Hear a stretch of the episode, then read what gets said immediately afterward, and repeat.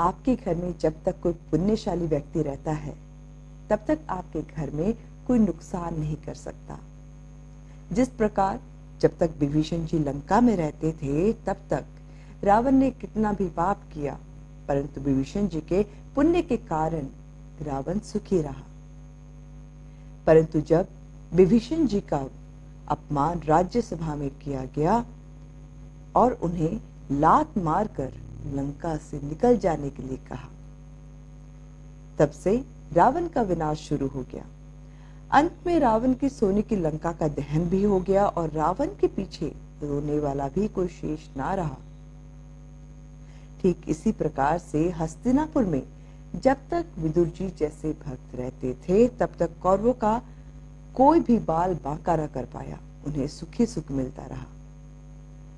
परंतु जैसे ही कौरवों ने विदुर जी का अपमान करके राज्यसभा से चले जाने के लिए कहा और विदुर जी का अपमान किया, तब भगवान श्री कृष्ण ने विदुर जी से कहा कि, काका, आप अभी तीर्थ यात्रा के लिए प्रस्थान करिए और भगवान के तीर्थ स्थानों पर यात्रा करिए। और भगवान श्री कृष्ण ने विदुर जी को तीर्थ यात्रा के लिए भेज दिया। और जैसे ही विदुर जी हस्तिनापुर को छोड़े, कौरवों का पतन होना शुरू हो गया। अंत में राज भी गया और कौरवों के पीछे कोई कौरवों का वंश भी नहीं बचा। ठीक इसी प्रकार, हमारे परिवार में जब तक कोई भक्त और पुण्यशाली आत्मा होती है, तब तक हमारे घर में आनंद ही आनंद रहता है। इसलिए भगवान के भक्त जनों का अपमान कभी भी ना करें। और हाँ हम जो कमाई खाते हैं ना, वो पता नहीं किसके पुण्य के द्वारा मिल रही है।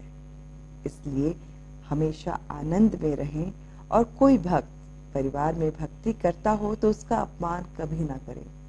उसका हमेशा सम्मान करें और उसके मार्गदर्शन में चलने की कोशिश करें।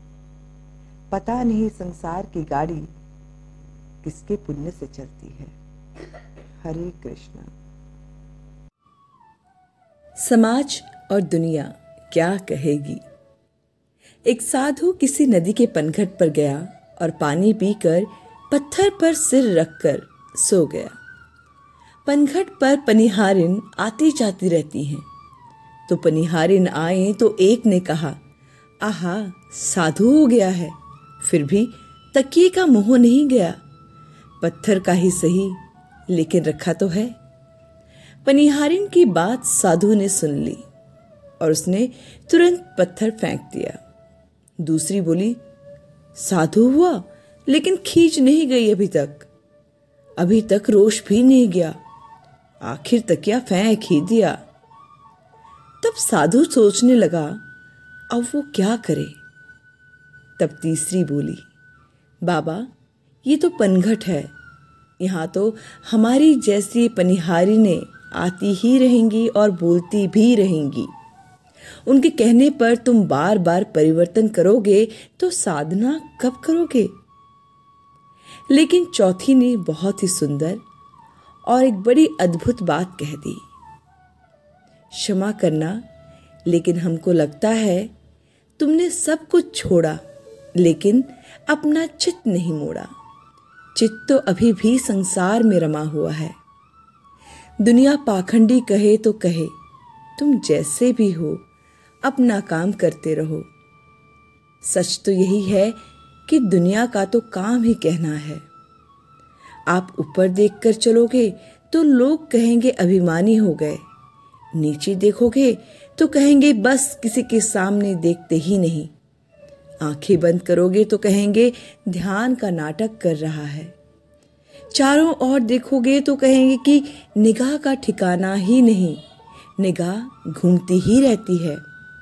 और परेशान होकर आँख फोड़ लोगे तो यही दुनिया कहेगी कि, क्या हुआ तो भोगना ही पड़ता है। महात्मा जी, ईश्वर को राज़ी करना आसान है, लेकिन संसार को राज़ी करना असंभव है। दुनिया क्या कहेगी, उस पर ध्यान दोगे तो आप अपना ध्यान नहीं लगा पाओगे। एक पुरानी कहावत भी है, आप ताले का मुँह तो बंद कर सकते हो, पर एक इंसान का मुँह बंद नहीं कर सकते। हरे कृष्णा।